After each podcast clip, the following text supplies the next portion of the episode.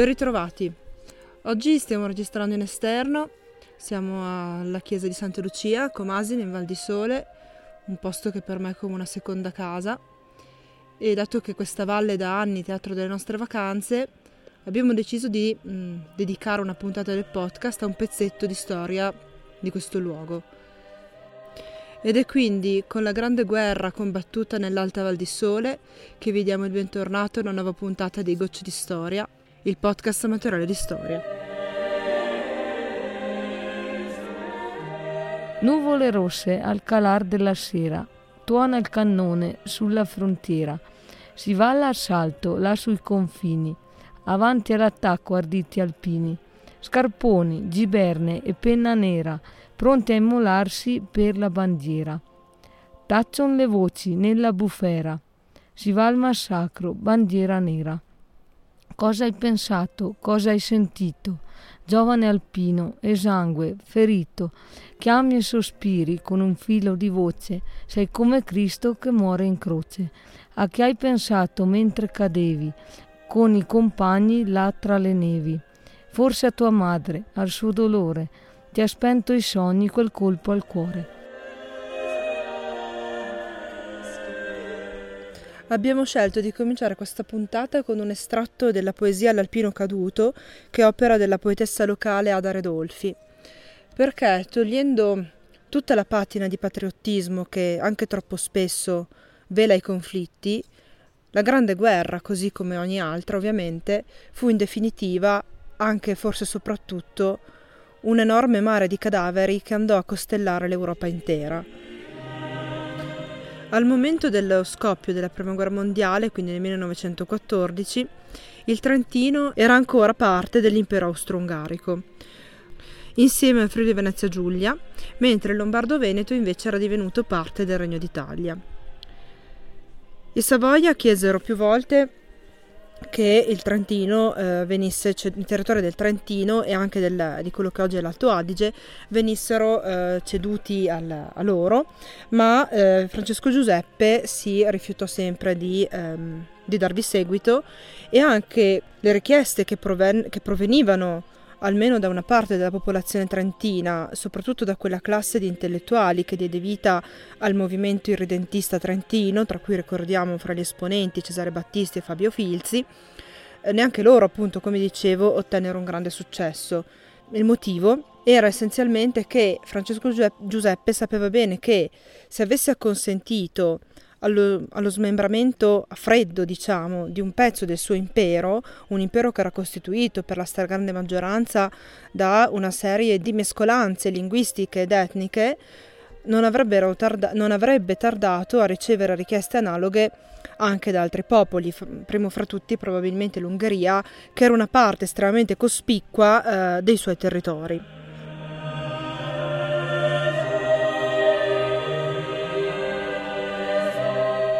Questa parte del Trentino era di lingua italiana e eh, ormai entro l'impero austro-ungarico la popolazione di lingua italiana era una minoranza piuttosto esigua. Nel 1882 venne stilato un patto di mutuo soccorso con l'impero eh, tuttavia Francesco Giuseppe nutriva poca fiducia nel, mm, nella fedeltà de, degli italiani, tanto che, che, iniziò tutta una serie di fortificazioni a cavallo del, dei monti del Tonale, perché immettevano, ovviamente, legavano il, il, Trentino con la Valle Camonica, quindi con la Lombardia, che a quell'epoca era già eh, territorio italiano. Il confine sud del Trentino arrivava più o meno fino a Riva del Garda, tanto per avere un'idea, quindi anche Trento e Rovereto erano ancora mm, città in mano all'imperatore. Per quanto riguarda la popolazione in sé, non tutti erano favorevoli all'annessione al, mm, al Regno d'Italia. D'altro canto, nemmeno nella, nelle braccia del, dell'impero austro-ungarico mh, mm, avevano una vita facile Infatti, da una parte, soprattutto queste, queste rivalità vennero a galla quando poi scoppiò la guerra. Nei momenti in cui si entrò nel conflitto, i trentini che, dovettero ovviamente, ehm, and- che dovettero ovviamente andare al fronte al servizio dell'imperatore mh, erano da una parte invisi agli italiani anche se parlavano la loro stessa lingua per via della divisa che portavano, mentre ehm, gli, gli, gli austriaci, coloro che servivano gli Asburgo, erano tendevano a considerare i traditori per via della loro lingua. Infatti consideravano gli italiani appunto un popolo eh, pericoloso, soprattutto dopo che poi venne firmato il patto segreto di Londra nel, nel 15 che portò l'Italia a combattere non al fianco della triplice alleanza ma della triplice intesa, questi sentimenti anti-italiani andarono sempre più rafforzandosi anche se la parola anti-italiani mi rendo conto, me ne sono resa conto non appena detto, è sbagliata, perché i trentini non erano italiani, erano parte dell'impero, quindi sarebbe pa- meglio definire sentimenti anti-trentini. Peraltro, questo pezzo di territorio, che venne comunque profondamente squassato dalla guerra, non trova mai molto spazio sui libri di storia, intanto perché, c'è da dirlo, le grandi battaglie che contraddistinsero la, la cosiddetta guerra bianca eh, si svolsero su altri fronti, come il fronte del Piave, per esempio, tutto il fronte de, del Veneto. Qui ci furono delle battaglie poche e fu essenzialmente una guerra di posizione più che di movimento. Ed anche perché questa gente, a guerra finita, si ritrovò dalla parte sbagliata. Infatti, avevano iniziato la guerra combattendo per Francesco Giuseppe e eh, una volta che il conflitto finì si ritrovarono invece sudditi dei Savoia e a loro non venne tributato, almeno apparentemente, lo stesso onore che invece ricevettero altri caduti che avevano iniziato e finito la guerra eh, sotto la bandiera italiana. Sembra quasi che questi morti siano sempre stati un pochettino scomodi, come se non si sapesse bene da che parte collocarli. Qua in valle, peraltro, non ci sono moltissimi cimiteri o memoriali dedicati ai caduti della guerra. C'è il monumento dei caduti al Tonale, con il, anche la, il monumento dedicato a Mediti Ignoto. C'è il cimitero, non a caso, austro-ungarico, che raccoglie resti di uomini appartenenti a entrambi gli eserciti, a Peio, e infine c'è un piccolo sacrario anche a Ossana, nella, nella parte bassa, diciamo, dell'Alta Val di Sole. È strano considerando che altri posti che hanno visto altre battaglie, anche se ovviamente il numero dei morti qua fu nettamente inferiore rispetto ad altre posizioni del fronte, è comunque strano pensando appunto a, a cimiteri come quello che, vicino a, che, è vicino a Vittorio Veneto e pensare invece alla modestia mh, di quelli che invece sono stati costruiti qua.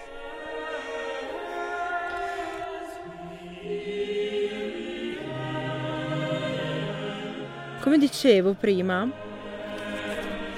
qualche anno prima dello scoppio della guerra vennero stilate delle alleanze. Una era la triplice alleanza che raccoglieva Austria, Germania e Italia e la seconda era invece la triplice intesa che raccoglieva invece Russia, Gran Bretagna e Francia. Tuttavia, sia l'Austria che la Germania non si fidavano dell'Italia e quando nel 1914 scoppiò il conflitto l'Italia scelse di rimanere neutrale alla faccia del patto di mutuo soccorso che era stato stilato eh, diversi anni prima. Il, nell'aprile del 1915 alla fine l'Italia dichiara guerra all'impero con un clamoroso voltafaccia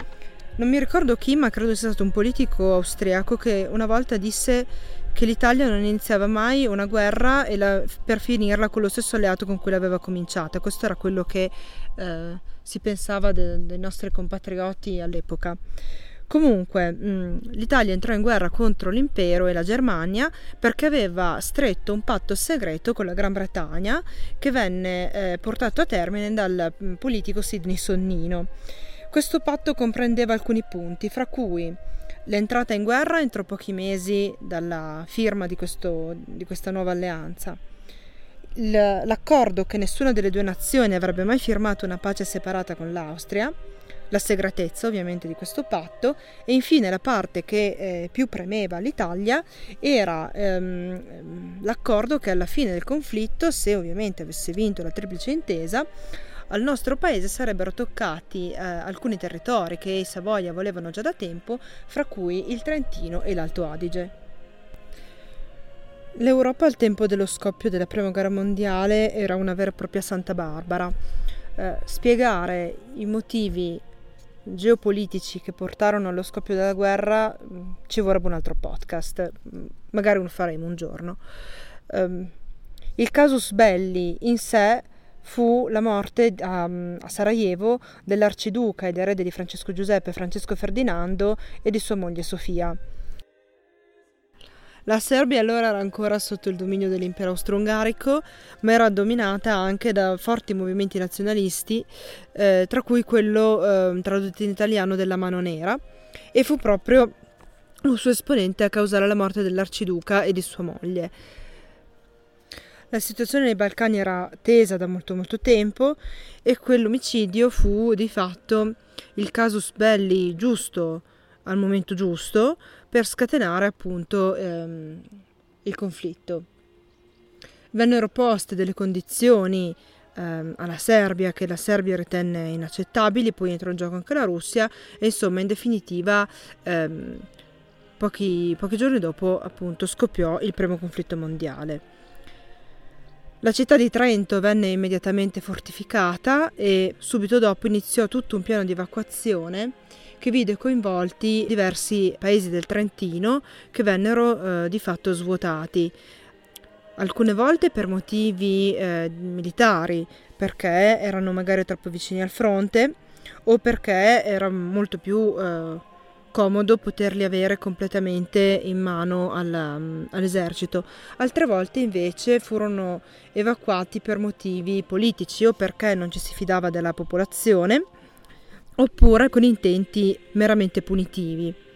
Tutti questi valligiani vennero esodati in varie località del, dell'impero, soprattutto in Austria o eh, nell'attuale Repubblica Ceca, alcuni credo anche in Polonia se non mi ricordo male, e vennero um, mandati a vivere in um, baraccamenti, baraccamenti di legno um, che erano destinati ad ospitare un numero ben più esiguo di persone. Anche il sistema dei forti che era stato costruito sui monti del Tonale quindi venne messo in moto. Sul versante del tonale eh, che poi affaccia sulla Val Camonica eh, c'erano e ci sono diversi forti. Il più antico di questi è Forte Strino, che si vede ancora percorrendo la statale del tonale della Mendola, lo si trova sulla sinistra provenendo da Ponte di Legno. È, un, è il forte più vecchio, era stato costruito a metà del 1800 è estremamente massiccio e ancora adesso fa la sua bella figura. Attualmente dentro c'è un museo dedicato alla guerra e ehm, era un forte però di antica concezione e infatti venne eh, rimodernato eh, poco prima dello scoppio della guerra, vennero, posti, vennero messe delle armi eh, più moderne, vennero fatti anche dei lavori di riadattamento. Sotto di lui c'era il forte Velon che aveva lo scopo di proteggere la Val di Stavel, cioè il, il fondovalle, diciamo, dove scorre il torrente Vermigliana, in modo che se vi fosse stato uno sfondamento da parte degli italiani, almeno il fondovalle sarebbe stato ehm, protetto. Attualmente il Forte Velon è mh, di fatto un ammasso di ruderi. Il Forte Strino e il Forte Velon erano collegati fra di loro da un tunnel eh, in cemento in questo modo i, i soldati potevano andare su e giù senza rischiare di finire nel fuoco nemico. Sopra il forte Strino c'è il forte Mero, che venne costruito eh, nei primi anni del Novecento e purtroppo venne, colpito, venne centrato in pieno nel 1916 durante un bombardamento e non venne più riutilizzato e venne trasformato in un ospedale da campo. Sopra il forte Mero c'è il forte Zaccarana, eh, entrambi adesso sono dei ruderi, anche se Forte Zaccarana è, mm, è piuttosto ben conservato. E lo, e lo, Zaccarana guarda proprio a dirimpetto il Forte Prasanella, conosciuto anche come Forte dei Pozzi Alti. Anche questo è stato mh, mm, sottoposto di recente a un lavoro di restauro. Tutto questo sistema di forti rispondeva a un sistema di combattimento mh, mm, detto a tenaglia Infatti nel momento in cui gli italiani fossero riusciti a penetrare dalla Valle Camonica fino nella Valle, nella Val di Sole, si sarebbero trovati irrimediabilmente sottoposti a un fuoco incrociato. Ovviamente il pericolo non veniva soltanto dalla, dalla, strada, che peraltro era stata rifatta ed è quella che ancora oggi eh, si percorre con la macchina, quella che adesso è la strada ehm, del tonale della Mendola, che era appunto una, star- una, strada che era stata creata a metà dell'Ottocento. Il pericolo proveniva anche ovviamente dalle vette, perché ehm,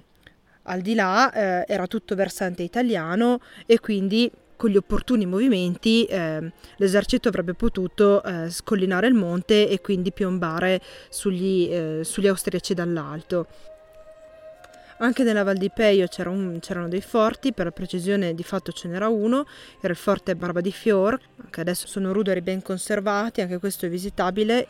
e mh, mm, avrebbero dovuto essercene altri, ma ehm, quando poi scoppiò la guerra i lavori vennero abbandonati.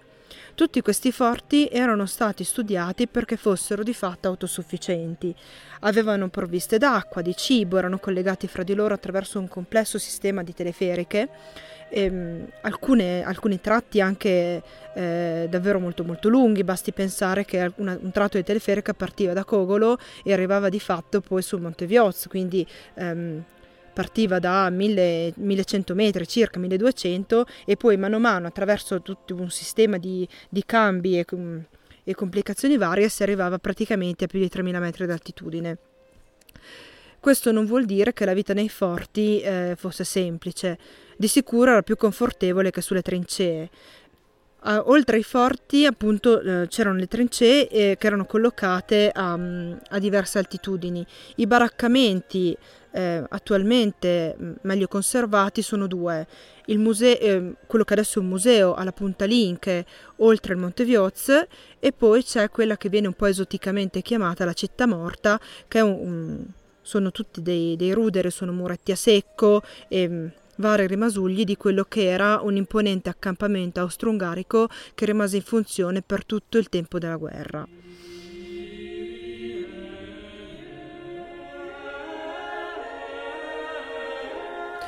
La guerra non venne combattuta soltanto sulle montagne, ma colpì duramente anche la valle. Il paese della Val di Sole che pagò il prezzo più alto fu il paese di Vermiglio.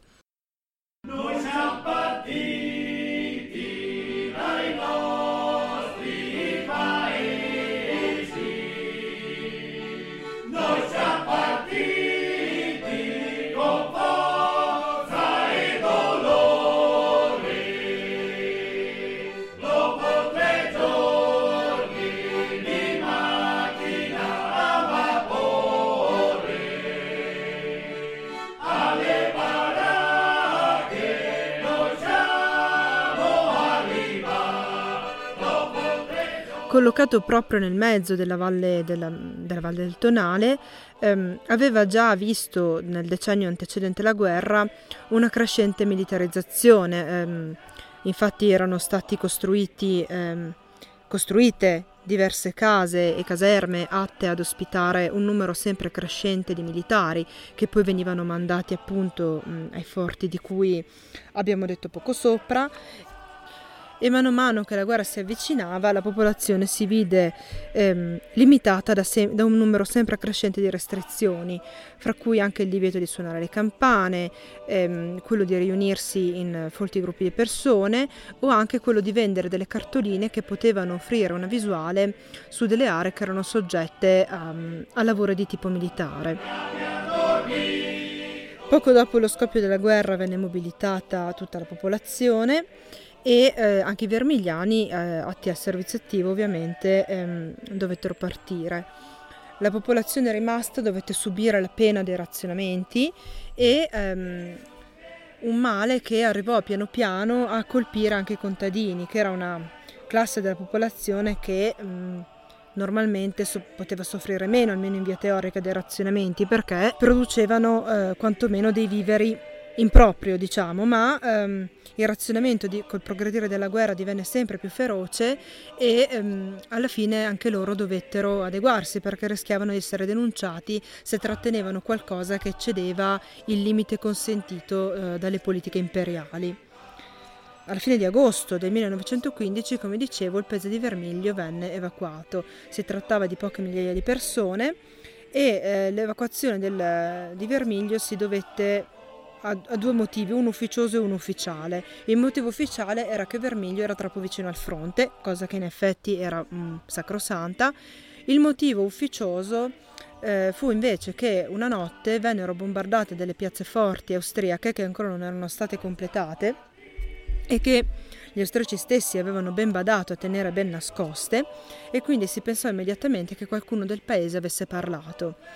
e tra il 24 e il 25 agosto Vermiglio venne appunto evacuata, più di 2000 persone vennero spostate dalle loro case fino al, um, ai baraccamenti di Mittendorf. Erano dei baraccamenti, come ho detto prima, che erano destinati ad ospitare ehm, ben, un numero di persone estremamente eh, ridotto rispetto a quelle che poi eh, si trovò invece a contenere. C'erano 200 baracche, una chiesa, la scuola, una fabbrica di scarpe, una sartoria, un orfanotrofio e un ospedale, oltre a poche altre strutture che, ehm, che non abbiamo citato.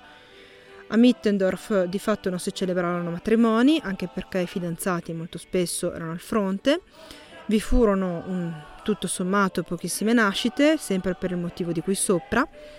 e invece vi fu un numero incredibile di decessi, soprattutto fra i bambini. Um, nel preparare il podcast abbiamo visto um, i, re, i, registri che un, un, vermigliano si è dato la pena di, uh, di dare alle stampe e um, fa impressione vedere davvero il numero elevatissimo di bambini, anche piccolissimi, che, che persero la vita, morbillo, polmonite, denutrizione, malattie intestinali. Fu un'ecatombe, e un'ecatombe mh, colpì anche il paese di Vermiglio, le, le, strutture di Vermiglio, perché quando la guerra si incattivì e i bombardamenti cominciarono ad essere eh, incessanti, eh, tutte le case di Vermiglio praticamente vennero distrutte. Quando i vermigliani tornarono a casa fra il 1917 e il 1918, torna- trovarono un paese che era eh, praticamente eh, da ricostruire.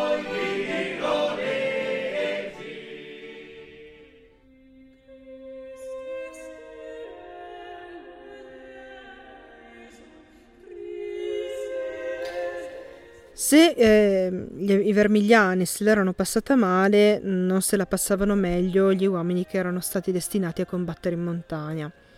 I numeri degli uomini che combatterono fra la valle di Peio e la valle del Tonale è estremamente esiguo se paragonato a quelli che vennero mandati invece sugli, sugli altri fronti. Eh, si rimane entro mh, le poche migliaia di uomini. E come abbiamo detto all'inizio fu essenzialmente una guerra di posizione più che di movimento. All'inizio della guerra vennero tentate alcune azioni eh, che videro coinvolti eh, i due eserciti che si mossero sul versante del Presena e dell'Adamello, ma eh, il resto della guerra passò eh, fino verso la fine in una um, relativa calma.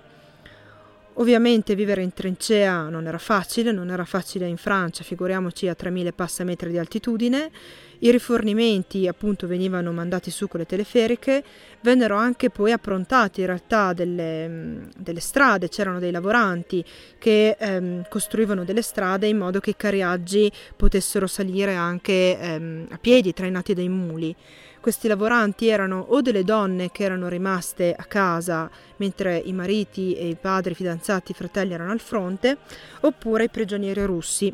questo in barba ad ogni divieto perché ehm, era stato appunto fatto divieto l'usare i prigionieri russi, i prigionieri in generale, in posizioni così vicine al fronte di combattimento. In Val di Peio c'è ancora una strada che si può fare persino in macchina, poco lontano dal forte Barba di Fior e è stata costruita proprio anche dai prigionieri russi oltre che dalle donne della valle. Le persone che lavoravano um, in questo modo erano dette tragheri.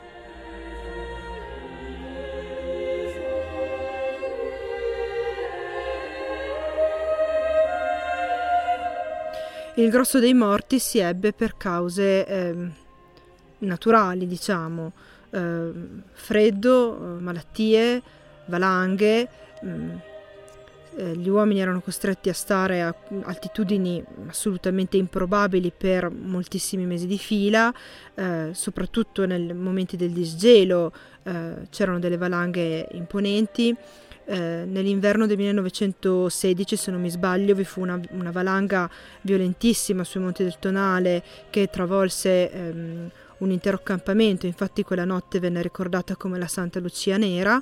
e se uno si aspetta di eh, leggere di gesta di memorabili in termini bellici, eh, su questa parte del, del fronte rimane amaramente deluso. Come dicevo prima, il conflitto sulle, sulle, sulle alte quote vide per lo più ehm, l'impiego di azioni quasi di guerriglia. Lungo il, lo snodarsi della guerra vi fu eh, un continuo um, cedere e riprendere di um, alcune posizioni strategiche come il Torrione del Biolo, che è una delle cime più alte del Tonale, e um, anche sui monti del Presena si combatté eh, lungamente per accaparrarsi le, ehm, le, cime che offrivano ovviamente una maggiore visibilità anche sul fondovalle in modo da ehm, poter avere un maggior controllo della situazione. Di tutte queste ehm, battaglie non, non, parleremo anche perché ci, ci vorrebbe un'altra puntata in più del podcast e scegliamo invece di parlare di una delle ultimissime battaglie della guerra, che è la conquista della punta del San Matteo da parte degli italiani e la sua successiva riconquista da parte degli austriaci. È una battaglia che in sé fu, um, vide impiegato un numero di uomini abbastanza esiguo, ma la peculiarità, se non altro, di essere stata combattuta a un'altitudine estremamente elevata, infatti siamo intorno ai 3700 metri, e fu appunto una delle ultime battaglie combattute. Infatti eh, si combatté tra la fine dell'estate e l'inizio dell'autunno del 1918.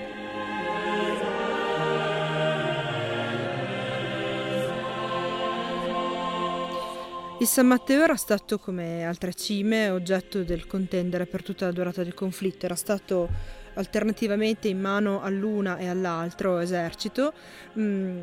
per l'ovvio motivo che eh, dava un'ottima visibilità anche sul, sulla valle del Gavia, che era, che era, in territorio italiano. Quindi gli imperiali lo volevano perché in questo modo avrebbero potuto attaccare più efficacemente gli avversari, gli italiani invece lo desideravano perché avrebbero potuto attaccare più efficacemente eh, l'esercito austro-ungarico che invece eh, era impegnato lungo la valle del Noce e mh, insieme alla conquista del San Matteo gli italiani si mossero anche per prendere alcune eh, cime estremamente importanti eh, situate al di là del versante nella valle del Tonale. A presidio del, del San Matteo non c'erano mh, moltissimi uomini, ce n'erano circa una, una trentina e la vera sfida era arrivarci senza essere ammazzati perché si doveva fare tutto un tratto ehm, in cui si era di fatto eh, piuttosto scoperti. La notte del 13 agosto, meglio fra le mh, mm, ore centrali della notte del 13 agosto e le prime ore della mattina, eh, una colonna italiana al comando fra gli altri del capitano Berni riuscì ad arrivare fino alla punta del San Matteo e ad avere la meglio sulla guarnigione appunto estremamente ehm, esigua che lo stava presidiando. Eh, gli imperiali che erano lì vennero ovviamente eh, catturati, spediti eh, file fra le file degli italiani e gli italiani quindi cominciarono tutto un lavoro di rafforzamento delle difese già presenti sulla punta del San Matteo per poterlo tenere ehm, presumibilmente fino alla fine del conflitto. Ora c'è da dire che ehm, se questa azione poteva avere un qualche senso ehm, a livello locale ne aveva ben poco ehm, nel più vasto contesto della guerra che vide coinvolte tutte le Alpi, perché ehm, i, i, gio- i, grandi giochi vennero fatti eh, altrove. Questo nessuna, con questo non si ha nessuna intenzione di sminuire il sacrificio degli uomini, pochi, grazie a Dio, che morirono durante la presa del San Matteo, ehm, ma è per sottolineare il fatto che ehm, queste operazioni sembravano fatte ormai o per continuare a logorare l'avversario fino a ridurlo a, alla, alla, volontà di arrendersi, diciamo, per prenderlo, diciamo, per sfinimento, e un po' anche perché allora c'era ancora un po' questa convinzione antica che mantenere il possesso delle cime eh, fosse una questione eh, di prestigio. Quindi mh, non era in gioco soltanto la, la tattica militare, ma mh, anche delle, delle motivazioni ben, un poco più sottili, diciamo. L'impero era ormai ridotto ai minimi termini. Francesco Giuseppe ehm, era morto, ehm, al trono gli era succeduto uno dei suoi nipoti, Carlo, che regnò per pochissimo, prima di essere costretto all'esilio con la caduta degli Asburgo, e ehm, il razionamento aveva pesato parecchio anche, anche sui soldati ed era chiaro che ormai l'impero austro-ungarico stava cedendo. E eh, sempre per l'onore di qui sopra eh, il comando tedesco decise eh, poche, poche, settimane dopo eh, l'aver perso il, il, San Matteo di, ehm, di riprenderselo. Già dal 28 di agosto gli imperiali si muovono per riprendersi la cima e eh, muovendosi sotto il costante mh, attacco degli italiani, che a loro volta, a loro volta gli imperiali eh, contrattaccano con, mh, con le armi di cui disponevano, alla fine il 3 di settembre riescono a riprendersi la cima del San Matteo. La guerra finirà due mesi dopo e ehm, due mesi e mezzo dopo circa e fino alla fine ehm, la punta rimase appunto in mano agli Asburgo che poi alla fine si trovarono a perdere il conflitto.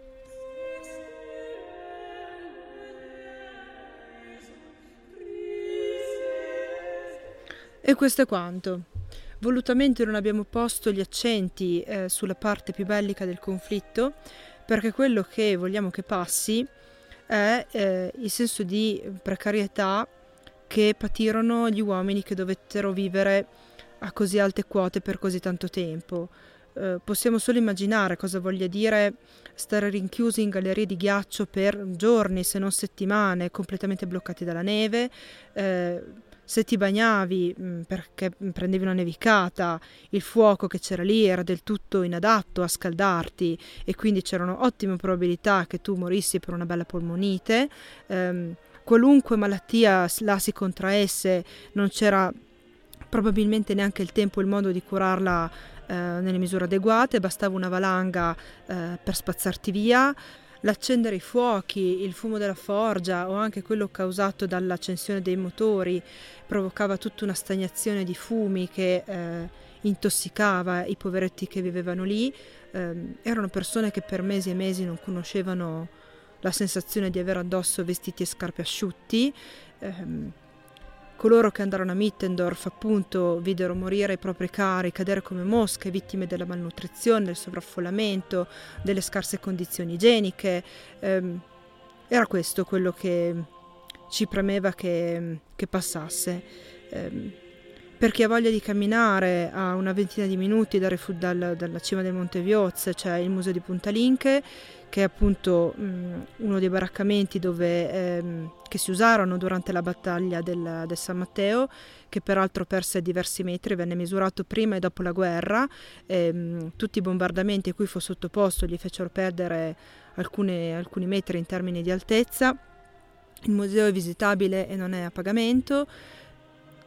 più facilmente raggiungibile perché non c'è da camminare quelle tre orette e mezzo è il Museo della Guerra di Vermiglio, ehm, c'è anche eh, sulla strada che va tonale, verso il Tonale il museo allestito a Fortestrino. I forti, come abbiamo detto prima, sono tutti eh, visitabili, sono ovviamente eh, per lo più eh, sono dei ruderi di fatto anche se ben conservati. Eh, su internet si trova una quantità industriale di siti che illustrano tutte le varie passeggiate che si possono fare ripercorrendo le, um, le strade della prima guerra mondiale, anche nella Val di Pei, oltre, oltre al forte Barba di Fiore, andando sopra il lago di Piampalù, ci sono piccoli resti di bunker, ci sono i ruderi dell'ospedale austro-ungarico, insomma, se uno vuole camminare e vedere qua um, ce n'è davvero tanto.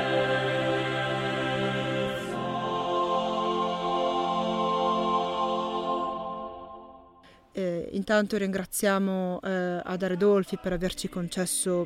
di usare una delle sue poesie, quello che abbiamo usato è un estratto, sul sito pubblicheremo invece la eh, poesia per intero. Ringraziamo anche la Biblioteca di Vermiglio che ci ha gentilmente assistito nel reperimento dei testi che abbiamo usato per allestire la puntata. Tutta la bibliografia insieme alle musiche che abbiamo usato le metteremo come al solito sul sito. Vi ringraziamo per essere stati con noi, arrivederci alla prossima.